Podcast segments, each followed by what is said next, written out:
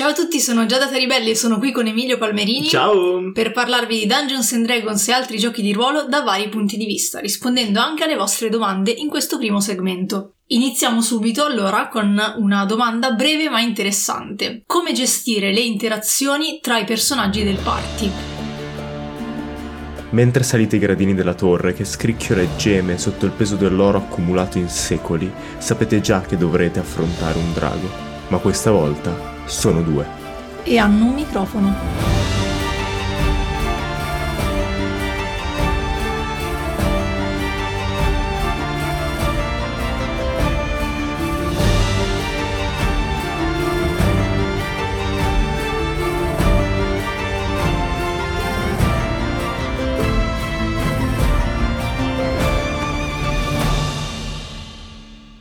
Ovvero come fare a dare spazio agli altri improvvisando. Parti tu. Ok. Visto che la domanda l'ho letta io. Ok, allora, eh, è una domanda interessante perché comunque buona parte del successo di una campagna di Dungeons and Dragons è proprio basata sul fatto che ci sia una buona interazione al tavolo. Noi parliamo spesso di come si fa world building o di come si ruola il proprio personaggio, però è fondamentale anche la coesione nel gruppo, ok? E quella coesione spesso non è dovuta soltanto all'ambientazione o all'abilità da narratore del Dungeon Master, anche se in realtà fa una buona parte del lavoro, ma è dovuta soprattutto a come le persone fisicamente fisicamente interagiscono uh, nel party. Abbiamo già parlato in alcuni episodi della prima stagione della dichiarazione di intenti, quello è un modo per iniziare a creare questa cosa. Oggi vogliamo entrare di più negli strumenti che possono esservi utili per creare interazione durante la sessione, proprio mentre ruolate. Il primo strumento che porto io è quello del famoso sì e. Che cos'è?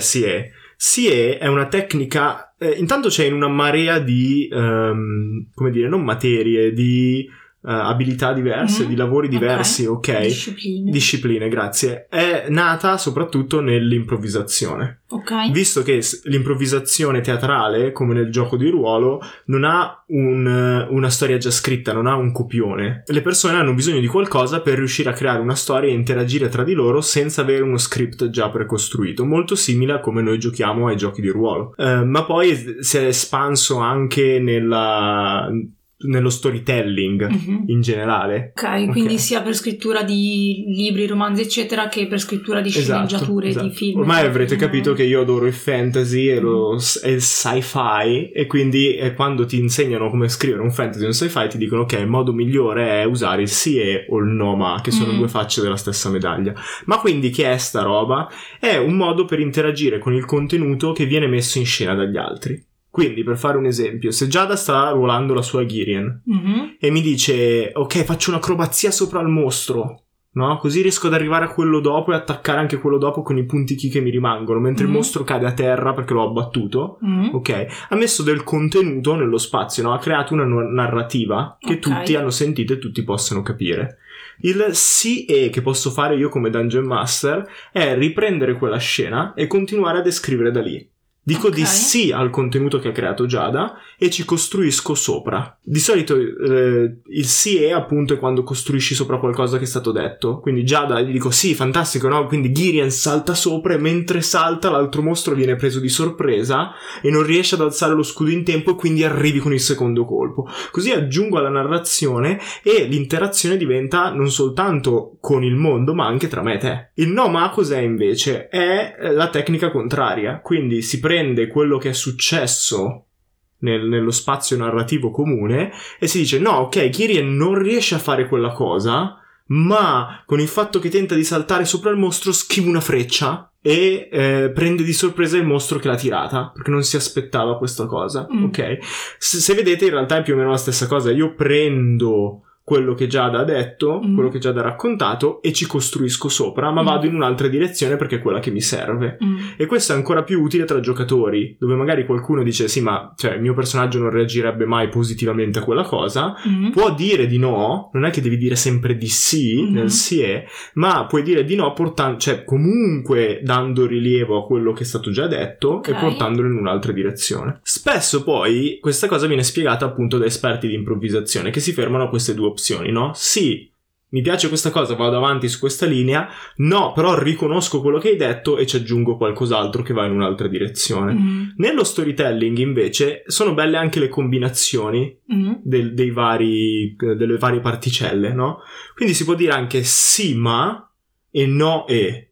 Ok. Ok? Quindi sì ma per esempio è quando si crea un nuovo problema. Quindi Ok. sì, Gideon riesce a saltare sopra ed attaccare il mostro che c'è alle spalle, ma così facendo non si accorge della freccia che le vola contro. Ok. Ok. Questa cosa serve? Serve a dare risalto a quello che hai detto tu, Mhm. ok? Ma a costruirci sopra comunque quello che voglio io. Quindi è un po' una via di mezzo. E questo porta avanti la narrazione, ma senza eh, cancellare l'interazione con gli altri personaggi del party. L'ultima interazione possibile è il Noe, e quello di solito serve a livello di storytelling per chiudere la storia. Cioè, è la cosa più cattiva che si possa fare. sì, esatto. immagino, esatto. nel senso, cioè immagino che sia che, mm, come dire, no, la spiegalo tu. No, vabbè, era giusto. I gesti che facevi erano giusti. Ho capito la direzione a cui stavi andando. Purtroppo i nostri ascoltatori non possono vederli. Ma- Allora, immagino che il senso del Noe sia non solo non ha successo quello che hai pensato tu, ma in più succede anche qualcos'altro Esatto, di negativo. esatto, è perfettamente Ok. così. Però il concetto di base è sempre quello. Io riconosco il eh, testo letterario o la narrazione che tu hai portato al tavolo Mm. e ci costruisco sopra. E abbiamo fatto l'esempio con il combattimento perché è il primo che mi è venuto in mente, ma anche ruolando con, con un barista in una locanda si può fare, no?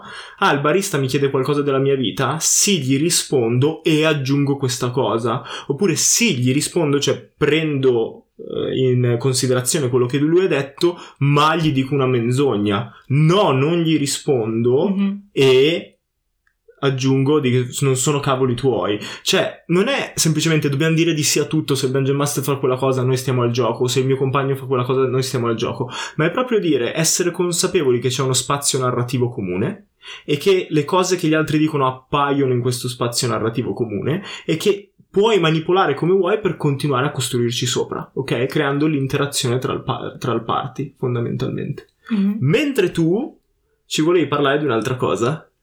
Sì, nel senso, io volevo fare un discorso molto più legato alla mia esperienza che tecnico, anche perché tutte le volte che mi hai spiegato queste cose, io ti dicevo sì, sì, ho capito, ho capito, poi provavo effettivamente in gioco a dire in questo momento sto usando il SIE, il NOMA, il NOE e non ci capivo niente, cioè mentre sto giocando io non riesco a rendermi conto se effettivamente sto mettendo in pratica le cose che magari ci diciamo off game.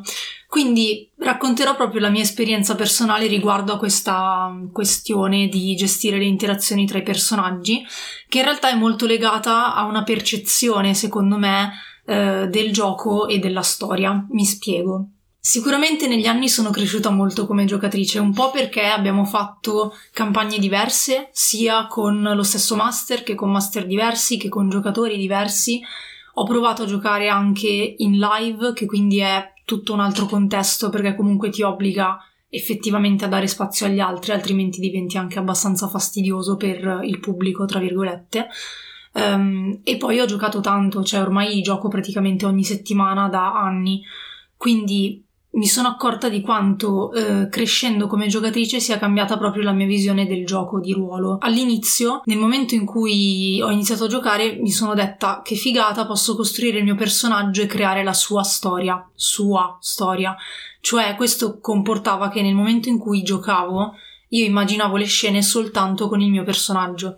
Gli altri erano un contorno, anzi se riuscivo a creare delle scene dove gli altri non c'erano per me era quasi meglio. Infatti mi ricordo che cercavo spesso la compagnia degli NPC perché mi piaceva di più il fatto di avere delle scene dove l'occhio di bue fosse puntato soltanto su di me, e, cioè su di me, non me Giada ovviamente, in quel caso me Girien, eh, quindi sulla sua storia e tutto. Master Sperando- Senpai, guarda me, guarda Spe- me. Sperando che, che in questo modo eh, agli altri potesse interessare la mia storia, cioè come se gli altri dovessero essere spettatori passivi della storia del mio personaggio. E adesso che ne sono uscita, Da questo lungo tunnel. mi rendo conto di quanto sia sbagliato e penso che però sia un errore abbastanza comune quando si è alle prime armi, perché effettivamente quello che ti gasa tanto del gioco di ruolo è il fatto di avere un personaggio tuo che cresce e che puoi veramente gestire come vuoi. Quindi a volte si può fare l'errore di pensarlo come unico protagonista della storia, mm-hmm. anche se si sa che è una storia costruita assieme, condivisa, sì, no? Però cioè, fa un po' l'effetto del sì, ok, ma io sono il protagonista e loro sono gli amici del protagonista. Tra l'altro, la prima parte della storia dei corvi era basata sulla storia di Girion, quindi sì, ha aiutava tutto l'idea. questo, certo. Però poi, appunto, con il passare del tempo mi sono resa conto innanzitutto che eh, diventava noiosa come cosa, cioè se rimane sempre solo un unico protagonista, se tu giocatore riesci a vedere solo il tuo, il tuo, personaggio come protagonista, dopo un po' gli spunti finiscono. E quindi se vuoi fare una campagna di 20 livelli che dura 4 anni, eh, inizia ad annoiarti. Invece è molto più bello se ti appassioni anche alle storie degli altri, alle, all'evoluzione degli altri. E quindi semplicemente cambiando questa ottica, questa visione del gioco, in realtà ti viene spontaneo cercare di dare agli altri più spazio possibile, ma non semplicemente mettendoti in disparte, lasciando che giochino loro e facendo da spettatore passivo, ma proprio andando ad incoraggiare eh, le loro azioni, i loro discorsi. Quindi, ad esempio, ho iniziato nel momento in cui facevo un'azione a coinvolgere sempre anche qualcun altro, oppure in combattimento magari cerco di fare qualcosa che possa dare un vantaggio agli altri o di proteggere gli altri, oppure um, cerco di ruolarlo il combattimento. Adesso parlando non solo di Gire, ma in generale di anche altri personaggi che ho giocato, ad esempio giocando Anakis eh, nelle live su Twitch in questa ciurma piratesca, eh, per me era molto importante cercare di ruolare i combattimenti, quindi non sì, semplicemente... almeno dai anche là agli altri per andare esatto, avanti con lo scontro. Esatto, e poi anche quando faccio discorsi cerco di eh, andare a fare discorsi anche quando magari so, so, possono sembrare monologhi, tiro fuori apposta delle cose che so che possono toccare gli altri. È un modo per provocarli, per vedere la loro reazione o comunque per chiedere a qualcuno cosa ne pensa di quella cosa, perché mi piace proprio vedere qual è, appunto, come dicevo prima, l'evoluzione di tutti i personaggi. E da quando ho cambiato questo approccio mi accorgo che anche quando immagino le scene le immagino sempre corali, cioè ci sono tutti i personaggi e la scena è bella proprio perché riesci a immaginare come sarebbe trasposta in un fumetto, in un libro, in un film, cioè una scena è bella se tutti i personaggi sono coerenti con la narrazione della storia e sono coerenti con la narrazione delle singole storyline, quindi non può avere senso una scena in cui c'è un personaggio che prevale così tanto sugli altri. E tra l'altro a livello tecnico, no, c'è anche nell'improvvisazione c'è questa idea di passarsi lo spotlight, mm. che in italiano è tradotto con occhio di bue, okay. no? È quella luce che viene puntata sull'attore che fa il monologo per far vedere che è in risalto, è importante, no? Mm-hmm. E quello che tu dici di fare domande agli altri, di interagirgli, significa passargli l'occhio di bue, passargli mm-hmm. lo spotlight, no? Quindi io posso creare una scena figa che finisce con qualcosa che chiede all'altro personaggio qualcosa. Esatto. Che gli dice ma tu cosa ne pensi?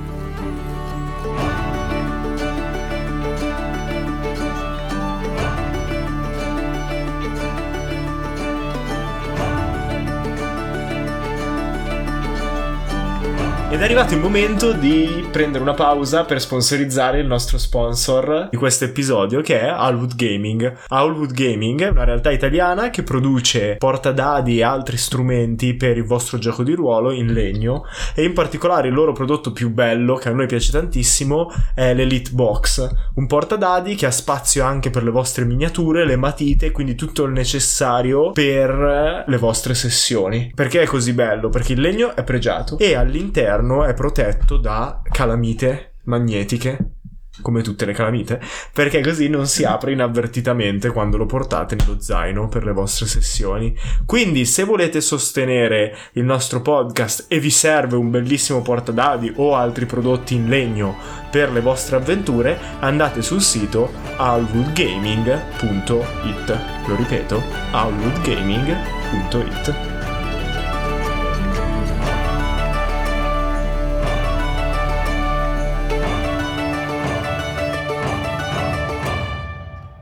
Nell'episodio 21 hai fatto un discorso su come gestire le risorse nel world building E abbiamo accennato al piccolo problema della magia, che è una risorsa troppo potente in DD e che a volte quindi rischia di annullare o di rendere ridicoli tanti problemi di gestione che possono esserci nelle città e nel mondo se vogliamo renderli realistici nonostante il fantasy, diciamo. Sì, tra l'altro, cioè, devo fare una distinzione Mm. tra le mie due coscienze. Ok. Perché io ho una coscienza come Dungeon Master e una coscienza come scrittore. Mm. E non sono spesso d'accordo, perché come Dungeon Master il tuo lavoro è fare una roba figa. Mhm. Non è sempre necessario che sia sensata. Ok. Come scrittore il tuo lavoro è fare una roba sensata che sia figa, ok? Mm. Il sistema della magia di Dungeons and Dragons è molto figo e ti permette di fare cose bellissime come teletrasportarti, lanciare palle di fuoco e così, ma non ha, non ha il minimo senso, ok? Perché quando un mago può lanciare abbastanza economicamente palla di fuoco, Mm. perché a parte che spariscono una marea di lavori, Mm. ok? Ma poi è una fonte di energia praticamente illimitata che si rigenera soltanto facendo dormire un tipo. Mm. Quindi la, la soluzione, f- cioè tutti i mondi andrebbero verso far fare ai maghi quello che poi fanno gli operai, Mhm. che è quello che tra l'altro ha fatto Wizard of the Coast in Eberron. In Ok. Eberron ci sono dei maghi meno potenti che sanno fare solo uno o due cantrip e vengono usati praticamente come operai, ok? Ok. E l'avevamo già accennato anche nell'episodio 21. Ehm, quindi, se vogliamo fare invece una campagna più realistica, con un world building più sensato, che secondo me è un passo avanti in una campagna di DD, perché ti permette di costruire molto più storie Mm. e eh, integrarle meglio, dargli un senso più ampio e così via, dobbiamo stare molto attenti al sistema di magia, dobbiamo fare un po' di lavori su come il sistema di magia si integra nel mondo. Ok, aspetta. Prima spiega che cosa si intende con sistema di magia, perché magari tu lo dai per scontato, però non tutti ce l'hanno chiaro. È una cosa abbastanza semplice in realtà, sono le regole della magia. Ok, Mhm. ci sono due tipi di sistemi di magia diversi, l'hard Ok. system e il soft system, il sistema duro e il sistema morbido. Il sistema duro è ehm, quello che ha proprio regole precise. Mm. Cioè, per esempio, in Sanderson sai che la sua magia è data dal mm, ingerire un certo tipo di metallo. A seconda della quantità che ingerisci, hai una certa potenza o una certa, un Ok. certo effetto, ok? Quindi devi avere quel metallo per fare quella cosa. Mhm. Tu sai che se il personaggio ha quel metallo può risolvere quel problema. Ok. Se invece è un soft system, è come quello di Harry Potter. ok. Cioè, Harry Potter non parla mai di energia, Mm. quindi non sai se si affaticano lanciando incantesimi, ma ogni Ok. tanto si affaticano. I nomi degli incantesimi non hanno assolutamente senso. Ti dice devi avere la bacchetta, ma poi lo puoi lanciare anche senza la bacchetta. Cioè, Mm. fondamentalmente non ci sono limiti se non quelli che servono alla scrittrice per far andare avanti la trama. Mm. E non c'è niente di male, eh. Cioè, l'hard system ti permette di risolvere problemi e far capire anche al lettore cosa sta per succedere. Mhm. Il soft system ti dà quell'idea di meraviglia. Per definizione, quello di D&D è un hard system, perché ha proprio regole precise che devi usare nel gioco, una Ok. meccanica di gioco. Quindi, ad esempio, nei Forgotten Realms sappiamo che la magia è la trama, che possono esserci diversi tipi di incantatori a seconda della fonte dell'energia. Esatto. Quindi ci può essere la fonte interna per gli stregoni o ad esempio anche per i bardi. Invece se c'è la fonte esterna è ad esempio per i maghi se proviene dalle conoscenze oppure una fonte Divina. proveniente sì, da esseri superiori come per i chierici, warlock, paladini eccetera. Mhm. E mm, questa però è solo la skin Sì, diciamo.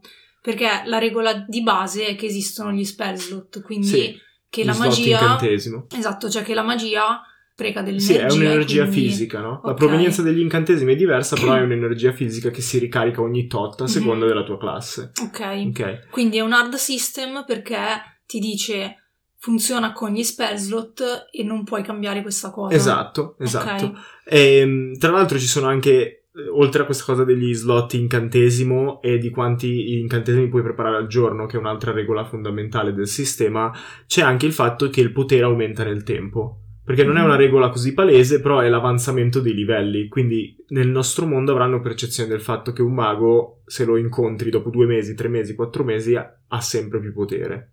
Ehm, quindi ho pensato a tre possibili soluzioni su re- rendere questo sistema di magia con queste regole che abbiamo, cioè senza modificarlo troppo, ehm, integrato in un mondo che però abbia senso. Ok? Ehm, allora, c'è la soluzione che ho chiamato la soluzione dei greci. Mm. ok? E che è la soluzione economica.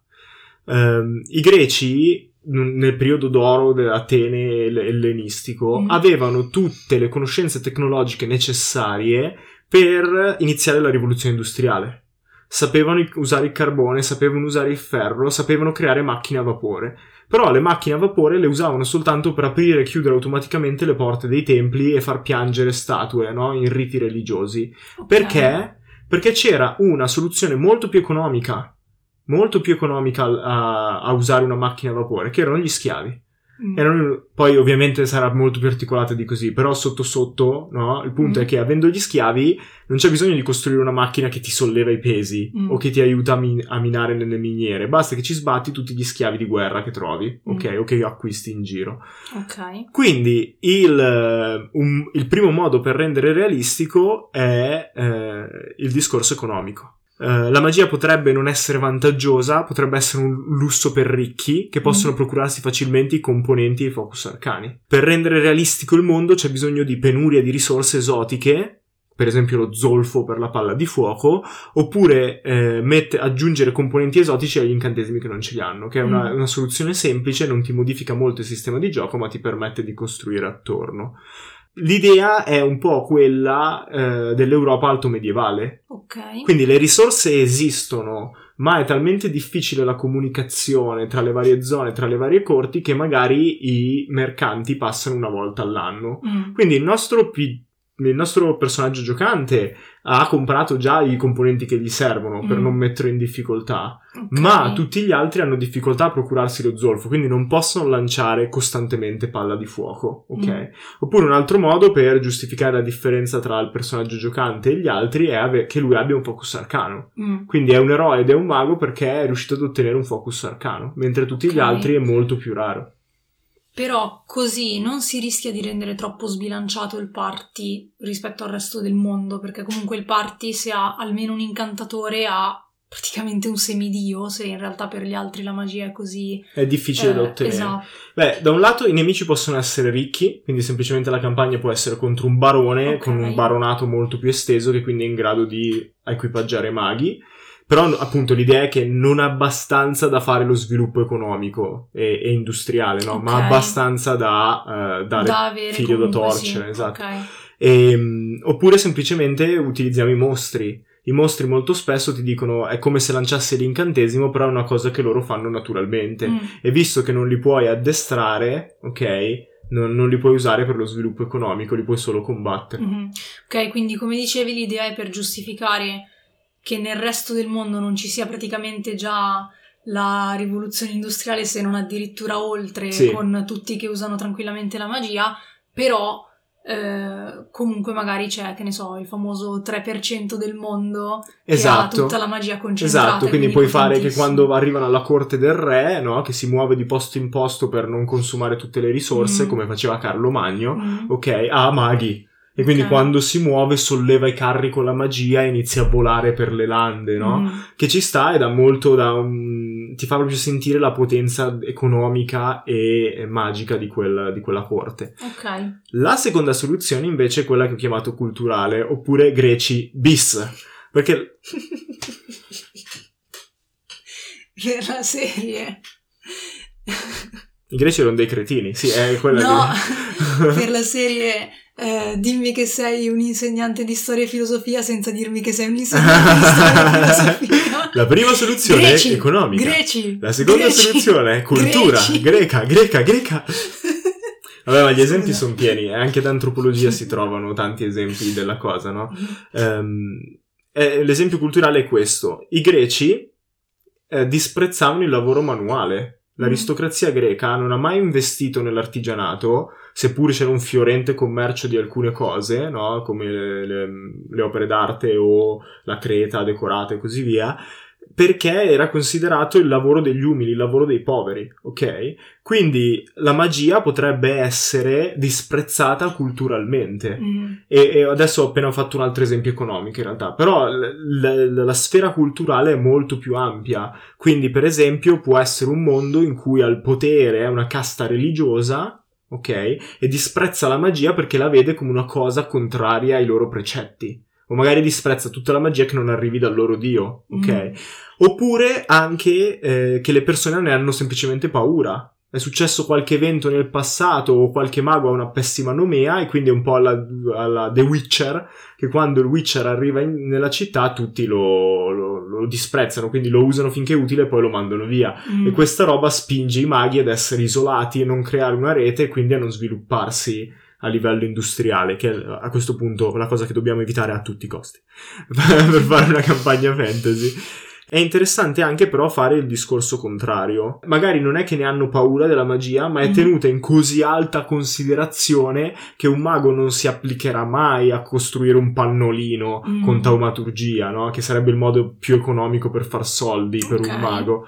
E perché? Perché non è degno del suo status. Ok. Ok? Cioè In più- sono praticamente dei Dalai Lama. Eh sì, o da, ecco, è bello, questo non ci avevo pensato. Magari sono dei santoni, Eh, no? sì, Visti come così. miracoli viventi, ok? Mm.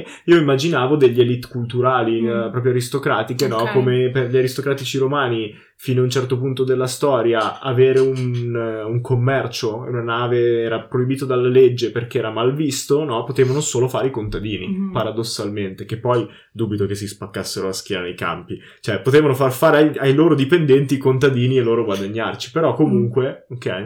Ok, la domanda che volevo farti su questo infatti era se potrebbe avere senso un misto delle due cose, quindi avere un mondo in cui nella maggior parte delle terre magari la magia è disprezzata, però viaggiando il party scopre un luogo in cui viene venerata, dove magari appunto ci sono questi santoni che, che vengono considerati tali perché hanno poteri magici, in un altro invece magari sono l'elite culturale e così via quindi mostrando approcci culturali diversi a seconda del viaggio che fa Mm.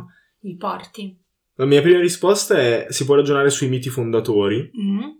Che potrebbero motivare no? lo stesso mito, ma che si è evoluto spostandosi dal centro Oh, in cui è stato figo. inventato. Però facciamo un episodio su, questa cosa perché è interessante. L'idea generale è che con la cultura ti puoi sbizzarrire. Mm. No? Quindi puoi fare quello che vuoi. Potrebbe essere anche una, una cultura in cui, come per dire, per chi ha letto Evans Pritchard, no? Gli Asande, viene, Ok. viene usata solo oracolare e ci credono e non ci credono, ok? Quindi magari la magia è una roba che la gente ci crede e non ci crede, che, perché quello che vorrei far passare è che la cultura è, eh, ineri- ineri- è la cultura è fondamentalmente ipocrita. Ok. Tutte le culture non si rendono conto che mettono alcuni precetti e poi li contraddicono, Mm. quindi puoi fare quello che vuoi, l'importante è che appunto sia un limite alla magia in qualche modo.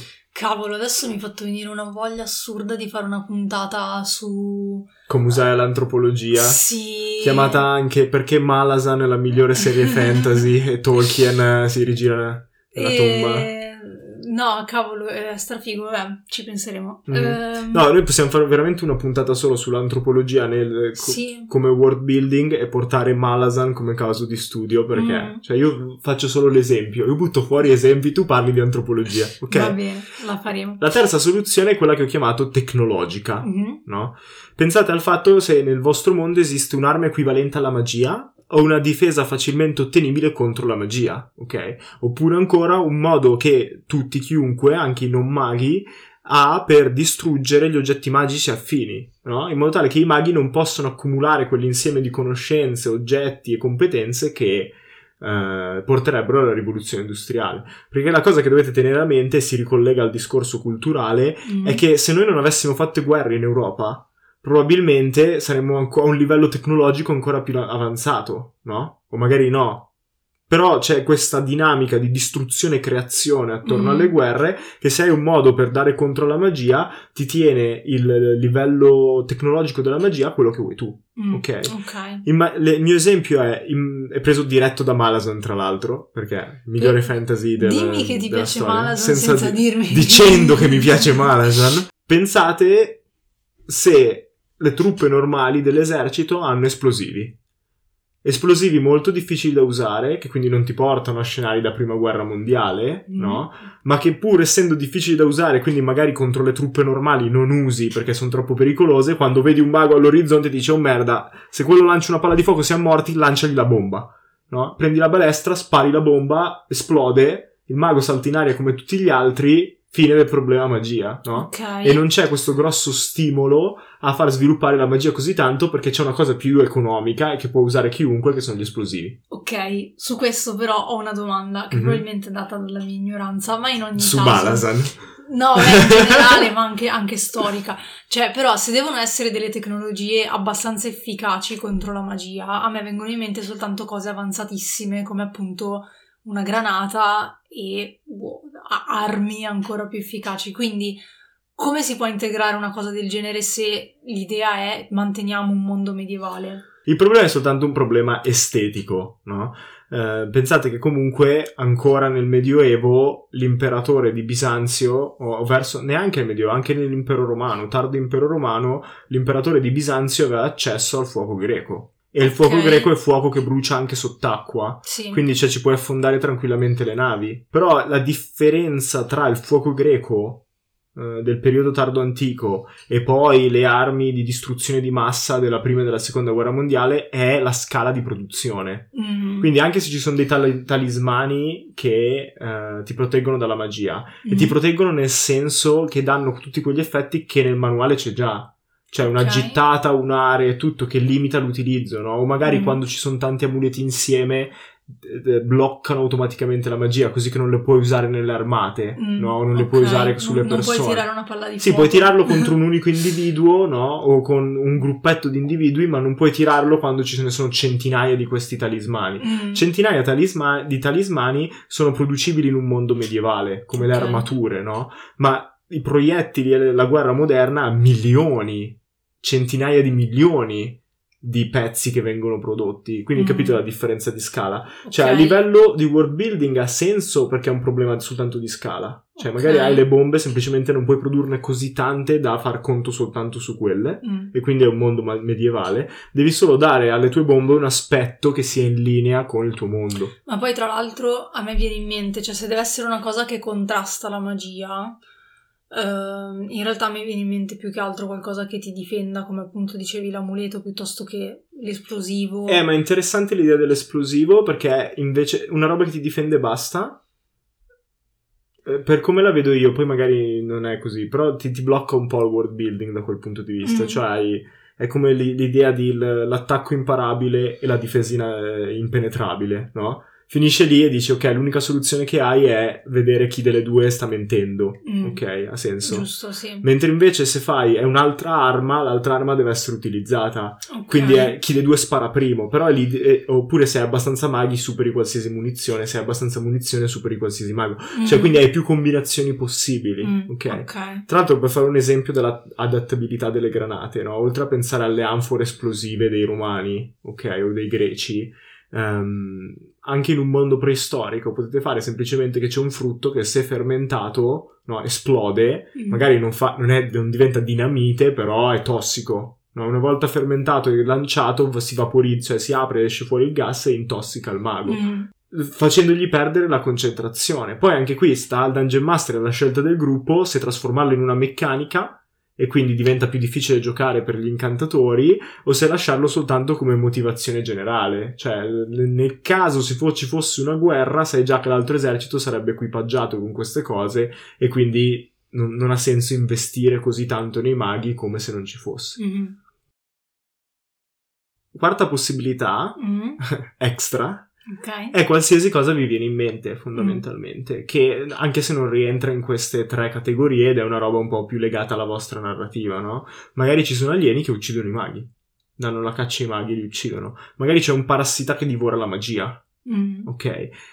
L'ho deciso- ho deciso di mettere tutte queste cose che potete inventarvi come volete nell'ultima categoria e tenerle fuori dalle altre perché le altre comunque si riescono a bilanciare in modo tale che i giocatori non siano costretti a fare più fatica per aver scelto una classe piuttosto che Mm, un'altra, no? Ok, cioè Mentre- giustificano soltanto il resto del Sì, mondo. giustificano il resto del mondo, dov- dov- sare- eh, dovranno essere pronti a fare qualche interazione diversa. Per Mm. esempio, se la gente ha paura di te, ovviamente dovrai sopportarti un po' di sputi, un po' di robe. Sì, che però è un po' come dire ho scelto un tiefling. nel Sì, senso, esatto, per perché c'è già il come manuale, cosa sì, nel sì. manuale.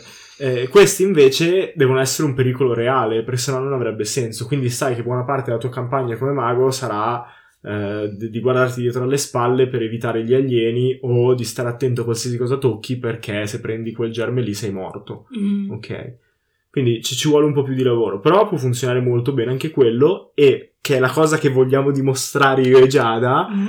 lavorando su un'ambientazione in senso un po' più profondo, ti viene fuori la campagna da solo. Mhm.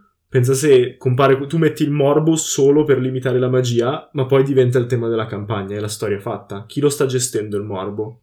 O da dove è arrivato? È stato un altro popolo? È vero che è stato un altro popolo, sono solo superstizioni e pregiudizi. Hanno creato in laboratorio.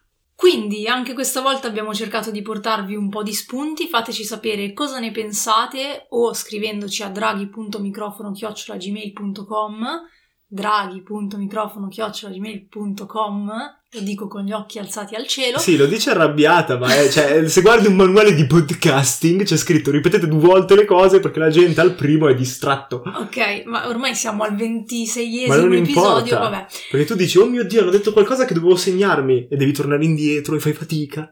Oppure potete scrivermi in direct su Instagram a Giada di Ruolo. Giada di Ruolo è anche più facile rispetto a quello di prima, quindi non, non lo ripeterò una terza volta. Detto questo, aspettiamo i vostri commenti e mm, Passiamo al nostro indovinello. passiamo al nostro indovinello. Yeah. Sì, no, volevo soltanto dire che eh, aspettatevi prima o poi la puntata Ah, sul, antropologica. sul- an- antropologica e il mito fondatore. Sì, Nella seconda stagione abbiamo un sacco di roba da parlare. nella terza. Terza stagione. Sfumato, stacco, musica. Ok.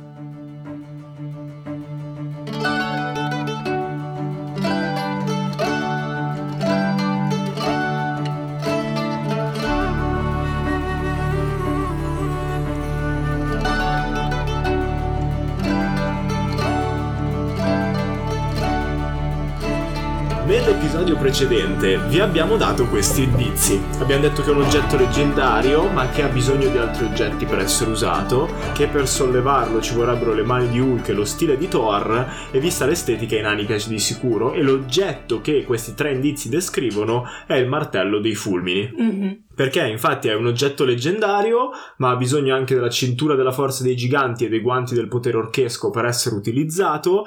Quindi orchesco, orchi, Hulk verde, quella era la battuta col secondo indizio. Thor perché è un martello dei fulmini, quindi per forza Mjolnir viene in mente. E ha due teste di nano come testa del martello e quindi non può non piacere ai nostri amici amanti della birra e delle caverne. Andiamo invece con l'indovinello di oggi, ma prima vi ricordiamo che partecipando all'indovinello, provando a dare la vostra risposta, potreste guadagnarvi un punto in classifica e che alla fine della stagione i primi classificati avranno dei premi. Esatto. I primi 5 classificati Offerti dal nostro meraviglioso sponsor. Owlwood Gaming Ok. che trovate in descrizione a questo E- episodio. E, finalmente abbiamo anche il sito nondiredraghi.com, Mhm. nondiredraghi.com, dove potete vedere anche nella pagina del podcast i premi con il link a tutti i vari premi e alle loro descrizioni. Ma ve li ripetiamo lo stesso un'altra volta. Ok. Eh, allora, Primo premio. il primo premio è l'Elite Box di Owlwood Gaming, quindi questa Secondo premio.